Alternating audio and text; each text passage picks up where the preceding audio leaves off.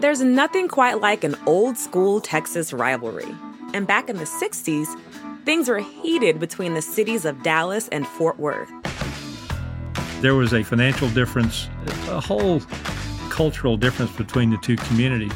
This is Ron Ricks.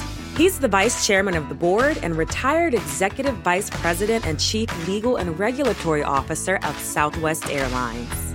The leading civic figure in the city of Fort Worth was famous for a saying that whenever he had to go to Dallas on business, he packed a lunch in a brown paper sack because he refused to spend a dime in Dallas, Texas. That's how bitter the dispute was. And alongside it all was a new airline that was just trying to avoid getting pulled into the whole thing. Which would be some like like the lamb taking up residence in the wolf's lair. Interrupt your thoughts for a moment, welcome aboard Southwest Airlines. We'll be departing your show. Hi, everyone. I'm Quinny Jenkins, a manager in community outreach for Southwest Airlines. And I'm Lucas Hirschberger. I'm an in flight supervisor for Southwest Airlines. Welcome to Is This Seat Open? A series funded by Southwest Airlines and produced by LA Times Studios and At Will Media. Today, we're sitting next to Ron Ricks, who'll take us through a decades long battle that was born out of an old Texas rivalry. So buckle up. We'd like to thank you very much for joining us. Welcome aboard. My name is Ron Ricks. I've been associated with Southwest Airlines for 40 of the 50 years we've been flying. Before I retired from my day job at Southwest, I was the executive vice president in charge of all the legal and political and regulatory matters. Uh, and I can honestly say, over that uh, entire period of time, there was not one day when I was bored. Southwest Airlines has ruffled the feathers of plenty of competing airlines, but maybe the biggest of Southwest troubles started with some bad blood between two Texas cities.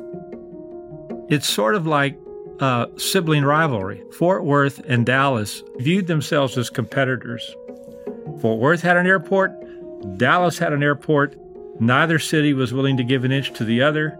They insisted that their airport win the war, so to speak, for aviation dominance in the North Texas region. Eventually, the two cities struck a deal. They would build a single airport between them called Dallas Fort Worth International. It is no coincidence that the county line between the two counties in which Dallas and Fort Worth reside runs right down the middle of the airport.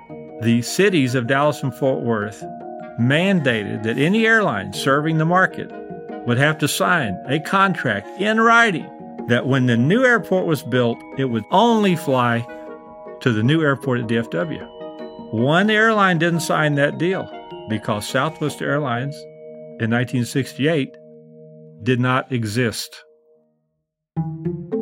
A few years later, when Southwest did exist, they were happily flying out of Dallas's Love Field Airport. But eventually, they were asked to move to DFW. Now, Southwest customers preferred flying through Love Field because it was close to downtown Dallas. So Southwest said thanks, but no thanks. And this is where the trouble begins.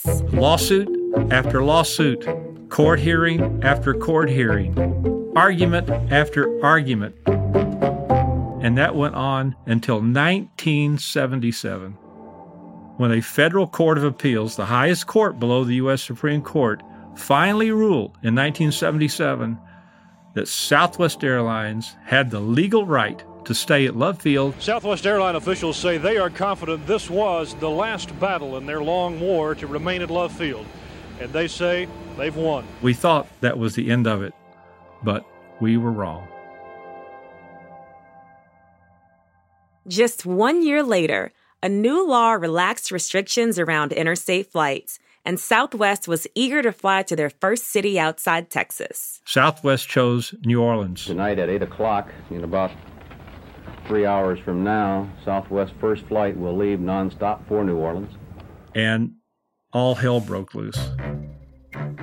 At that time, Jim Wright, who was the House Majority Leader in the United States House of Representatives, challenged Southwest right to do that and actually testified at a hearing before a federal agency saying don't let Southwest Airlines fly to New Orleans. Why, might you ask, would the House Majority Leader spend his time insisting on the regulation of a single airline? Well, Southwest was flying out of Dallas. And Jim Wright? He was a Fort Worth guy. The city of Fort Worth, which elected Jim Wright, made sure that he knew this was the most important political issue to him. So he was representing his constituents. Ultimately, a compromise was reached. And that compromise is what was known after 1979 as the Wright Amendment. And the Wright Amendment merely said Southwest can fly from Love Field to any state bordering Texas. New Mexico, Oklahoma, Arkansas, or Louisiana. And that's it. You can't go beyond that. Southwest accepted this compromise for years until September 11, 2001, when an act of terrorism changed the airline business forever. Uh, as a result of 9 11, passengers stopped flying. Gradually, passengers came back, but not in so called what we call in the airline business short haul markets. That was Southwest Airlines stock and trade. So the airline felt they had only one option a no holds barred campaign to get the Wright Amendment repealed. Southwest's argument was that by repealing the amendment, they were creating more competition. This would lower fares across the board and bring more people to fly, helping consumers and airlines alike. And they had the numbers to back that claim up. Economist Stephen Morrison says DFW fares now are 76% higher than they would be with full competition between the two airports. That's $133 a round trip or a whopping $800 million a year in higher fares. When the big effort to repeal the Wright Amendment was underway, Southwest Airlines had a petition drive underway, which collected hundreds of thousands of signatures from customers and friends and supporters of Southwest. And one day, Jim Wright was flying on Southwest Airlines from Dallas Love Field, and one of our courageous gate agents, customer service representatives, asked him to sign the petition to repeal the Wright Amendment, and he did. And although it took more than the signature of a former congressman to seal the deal, the push was a success.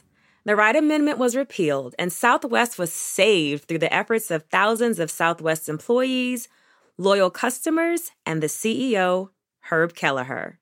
One of the things that I saw time and time and time again at Southwest Airlines is Herb Kelleher had more friends who were former enemies than anyone I'd ever met. Because no matter how bitter the fight, Southwest and Herb's style was to be honest and open and transparent. We may disagree, but we're going to fight hard and we're going to fight fair.